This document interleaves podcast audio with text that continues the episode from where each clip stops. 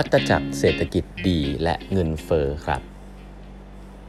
สวัสดีครับท่านผู้ฟังทุกท่านยินดีต้อนรับเข้าสู่8บรรทัดครึ่งพอดแคสต์สาระดีๆสำหรับคนทำงานที่ไม่ค่อยมีเวลาเช่นคุณนะครับอยู่กับผมต้องกวีวุฒิเจ้าของเพจ8บรรทัดครึ่งนะฮะวันนี้เป็น EP ที่ 1517 แล้วนะครับที่เรามาพูดคุยกันนะครับ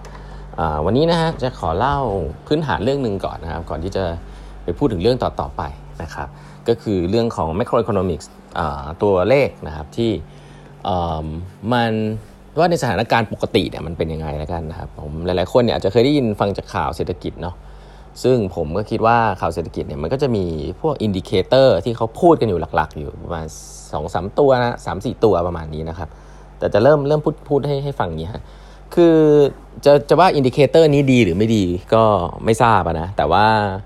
ส่วนใหญ่เขาจะมีเราจะได้ยินคำว่า GDP นะครับ GDP เนี่ยย่อจาก Gross Domestic Production นะครับซึ่งGDP เนี่ยก็เป็นตัวเขาเรียกผลิตภัณฑ์มวลรวมภายในประเทศแล้วกันเนาะเอาง่ายๆก็คือว่าเป็นในเชิงรายได้ของคนในประเทศแล้วกันถ้าเขาแอสซูมว่าคนในรายได้ต่อหัวของคนในประเทศเนี่ยมันดีขึ้นนะครับรายได้ของคนในประเทศดีขึ้นภาพรวมทั้งหมดของประเทศมันก็ควรจะดีขึ้นเศรษฐกิจมันก็คือดีเพราะนั้น GDP เนี่ยมันจะไปลิงก์สู่คำว่าเศรษฐกิจดีอยู่เสมอนะครับใช่ไม่ใช่ไม่เป็นไรนะครับแต่ว่าเวลาคนทั่วไปเนี่ยเวลาพูดได้ยินคำว่า GDP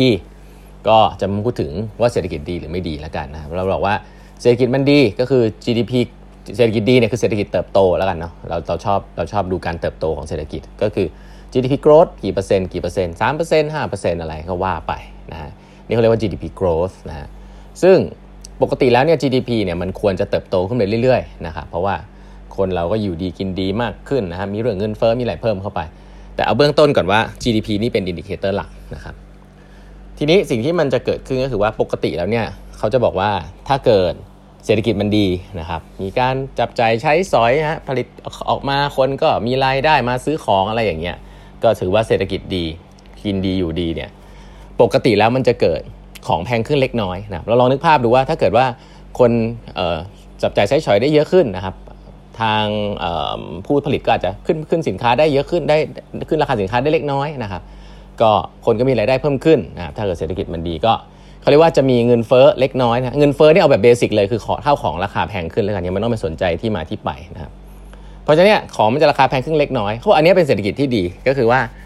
เมื่อเศรษฐกิจเติบโตใช่ไหมครับเงินมันก็เฟ้อนะครับเงินมันก็เฟ้อเล็กน้อยอันนี้ถือว่าโอเคนะ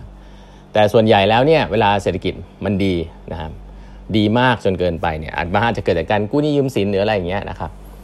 อินเฟลชันนะครับอินเฟลชันหรือเงินเฟ้อเนี่ยมันก็จะพุ่งมากขึ้นเรื่อยๆนะครับเมื่ออินเฟลชันมันพุ่งมากขึ้นเรื่อยๆนะครับเงินกู้บางทีแล้วกู้เงินมาแล้วก็ของมันแพงขึ้นโดยที่ไม่มีสาเหตุนะครับเกิดจากการภาษาอังกฤษเรียกว่า leverage นะครับเกิดจากการเก็งกำไรมากขึ้นไม่ใช่ productivity จริงๆนะฮะกู้ซื้อถูกขายแพงอะไรแบบนี้ในโลกธุรกิจเนี่ยถ้าเกิดอย่างนี้มากขึ้นเรื่อยๆเนี่ยเขาจะเรียกว่ามันจะเริ่มเกิดบับเบิ้ลนะครับบับเบิ้ลก็คือฟองสบู่นะเคยได้ยินคำนี้ของมันแพงเกินไปแบบไม่มีเหตุผลนะราคาหุ้นแพงเกินไปราคาอสังหาริมทรัพย์แพงเกินไปนะครับก็เพราะว่าเศรษฐกิจมันอาจจะดีนะครับแล้วก็มีเงินอยู่ในระบบเยอะนะครับก็เลยเอามาลงตรงนั้นเอามาลงตรงนี้นะครับอันเนี้ยคือสิ่งที่ปกติจะเกิดขึ้นเมื่อเศรษฐกิจดีปุ๊บก็จะเกิดเงินเฟ้อนะครับอินเฟลชันสูงเงินเฟ้อปุ๊บพอเฟ้อไปมากๆเนี่ยเศรษฐกิจดีมากๆเนี่ยบางครั้งทำให้เกิดฟองสบู่หลายครั้งทำให้เกิดฟองสบู่นะครับอันนี้คือสิ่งที่เกิดขึ้นฟองสบู่ก็คือกลัวว่าไอ้ตัวเนี้ยมันจะไม่ใช่ดีมานด์จริงหรือเปล่านะเอาแบบเบสิกก่อนว่าเฮ้ยมันไม่ได้เป็นคนต้องการสินค้าจริงหรือเปล่าเป็นการเก็งกำไรหรือเปล่าเมื่อเกิดสิ่งนี้ขึ้นเนี่ยสิ่งที่มันจะเกิดขึ้นตามมาก็คือว่าธนาคารแบงก์ชาติเนี่ยเรียกว่าแบงก์ชาติแล้วกันนะหรือว่าเฟดนะครับ Central Bank ของแต่ละประเทศเนี่ยก็จะมาควบคุมไม่ให้เศรษฐกิจมันร้อนแรงจนเกินไปจะเคยได้ยินคำนี้นะครับเขาควบคุมเครื่องมือที่แบงก์ชาติมีอันหนึ่งซึ่งใช้บ่อยเหลือเกินนะครับแล้วก็เป็นสิ่งที่ดีนะก็คือการก็คือดอกเบี้ยนะครับดอกเบี้ยเขาก็จะปรับขึ้นดอกเบี้ยหรือที่เรียกว่า interest rate นะครับเมื่อปรับขึ้นดอกเบี้ยเนี่ยหลายๆครั้งคนแบบพวกเราเนี่ยจะได้ถึงเงินฝากนะแต่ดอกเบี้ยที่สำคัญมากคือเงินกู้นะครับเพราะว่าทั่วธุรกิจเขากู้เงินไปเพื่อทำธุรกิจใช่ไหมแต่เมื่อคุณปรับดอกเบี้ยขึ้นนะครับนั่นหมายถึงว่าเงินกู้มันก็จะแพงขึ้นเมื่อเงินกู้แพงขึ้นเนี่ยมันก็จะไม่ทำให้คนอยากจะกู้เงินไปทำธุรกิจหรือเติบโตธุรกิจมากขึ้นมันก็จะเป็นในหนึ่งในการลดความร้อนแรงทางเศรษฐกิจนะครับใช้คำนี้แล้วกันนะครับเพราะฉะนั้น เมื่อมีการขึ้นดอกเบี้ยนะครับก็ GDP growth ก็ควรจะลดลงนะครับควรจะไม่ได้สูงหรือบางทีอาจจะถดถอยลงไปด้วยซ้ำที่เรียกว่า recession นะครับแล้วสิ่งที่ตามมาคือเงินเฟ้อควรจะลดลงด้วยนะครับก็คือว่าของมันก็ควรจะ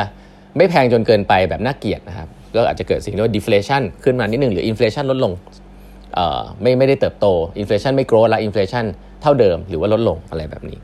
นะครับอันนี้ก็สิ่งที่มันควรจะเป็นนะครับและเมื่อเศรษฐกิจมันเมื่อเราขึ้นดอกเบี้ยไปค่อยๆทยอยขึ้นดอกเบี้ยไปเยอะอย่างปีที่แล้วเนี่ยนั่นคือสิ่งที่เฟดทำนะคือการทยอยขึ้นดอกเบี้ยไปเพื่อลดความร้อนแรงของเศรษฐกิจนะครับเพื่อลดเงินเฟ้อต่างๆนะครับทีนี้เมื่อถึงจุดที่ลดเงินเฟ้อละนะครับเศรษฐกิจมันก็จะควรจะปักหัวลงมาบ้างนะฮะเมื่อเศรษฐกิจปักหัวลงนะครับจนถึงจุดหนึ่งนะคนเริ่มไม่ไหวแล้วนะครับเศรษฐกิจไม่ดีนู่นนี่นั่นนะครับก็อาจจะเป็นช่วงของที่เรากำลังจะเห็นนะ recession หรือปีนี้เนี่ยเป็นปีที่คิดว่าผลของดอกเบี้ยก็น่าจะคิกอินเข้ามาเนี่ยสิ่งที่มันจะเกิดขึ้นก็คือว่าแบงก์ชาติก็จะเริ่มปรับลดดอกเบี้ยหรือเปล่านะฮะปรับลดดอกเบี้ยก็คือเป็นสิ่งที่เข้าไปแล้วบอกว่าเอ้ยพวกคุณมากู้เงินเพื่อเติบโตทางธุรกิจได้แล้วนะเพราะธุรกิจตอนนี้เราคุมความร้อนแรงไว้ได้แล้ว inflation คุมได้แล้วนะฮะก็จะเริ่มมีการลดดอกเบี้ยนะครับลดดอกเบี้ยนะครับแต่ลดดอกเบี้ยเนี่ยก็จะทำให้เศรษฐกิจเนี่ยมันสามารถที่จะมี incentive ให้เกิดเศรษฐกิจเติบโตได้มากขึ้นนะครับซึ่งสิ่งเหล่านี้เขาเรียกหรือว่าถ้าเกิดการกระตุ้นเศรษฐกิจอันนี้อาจจะเคยได้ยินนะครับก็คือเขาเรียกว่าการอัดเงินเข้าสู่ระบบนะฮะก็คือเรียกว่า QE นะ QE การอัดเงินเข้าสู่ระบบเนี่ย quantitative easing เนี่ยก็เป็นที่มาเหมือนที่ทำให้ดอกเบี้ยมันต่ำมากนะครับในยุค30ปี20 30ปีที่ผ่านมาเนี่ยเศรษฐกิจดอกเบี้ยถือว่าอยู่ในยุคที่ราคาต่ำมากเนาะเขาจะบอกว่าเศรษฐกิจมันก็เลยเติบโตมาเรื่อยๆนะครับจากนี้ไปเนี่ยมันจะเป็นยังไงเนี่ยก็เป็นจุดที่น่าจับตามองว่าดอกเบี้ยมันจะลงมาต่ำแบบเดิมหรือเปล่านะครับซึ่งสิ่งเหล่านี้เนี่ยเขาเรียกว่าเป็น economic boom bust cycle ก็คือว่ามันเป็นแบบนี้มาโดยตลอดนะครับก็คือว่ามันจะเติบโตจากเครื่องมือดอกเบี้ยที่ทำให้เศรษฐกิจเติบโตนะครับเมื่อเติบโตเกินไปก็ขึ้นดอกเบี้ยทำให้เศรษฐกิจมันตกลงมาแต่จะเห็นว่าการที่เงินเฟ้อเนี่ยมันเป็นเหมือนผลลัพธ์จากเศรษฐกิจที่มันดีนะครับต้องพูดอย่างนี้เสมอนะเขาเรียกว่า inflation เนี่ยมาพร้อมกับ good economics เสมอนะครับบ่อยๆจะเป็นแบบนี้ inflation เนี่ยจะมาพร้อม good economics นะครับแต่ว่าเดี๋ยวที่จะเล่าให้ฟังในครั้งถัดไปเนี่ยก็คือว่าโลกทุกวันนี้มันไม่เหมือนเดิมฮะหลายๆท่านอาจจะเคยได้ยินนะฮะคำว่าเฮ้ยทำไมเงินมันเฟ้อนะครับแต่ว่าเศรษฐกิจมันไม่ดีคนมันไม่ได้อยู่ดีกินดีนะครับหรือเราอาจจะเคยได้ยินคำว่า stagflation นะครับ stagflation คำนี้ก็เป็นคำที่เมื่อก่อนเนี่ยมาสัก2ปีที่แล้วเนี่ยมันเป็นคำที่ทุกคนบอกว่าเอ้ยมันจะเกิดหรือเปล่านะมันเป็นคำที่ค่อนข้างใหม่เนาะแต่ต้องบอกว่าปัจจุบันเมื่อปลายปีที่แล้วต้องถือว่าเกิดไปแล้วนะฮะ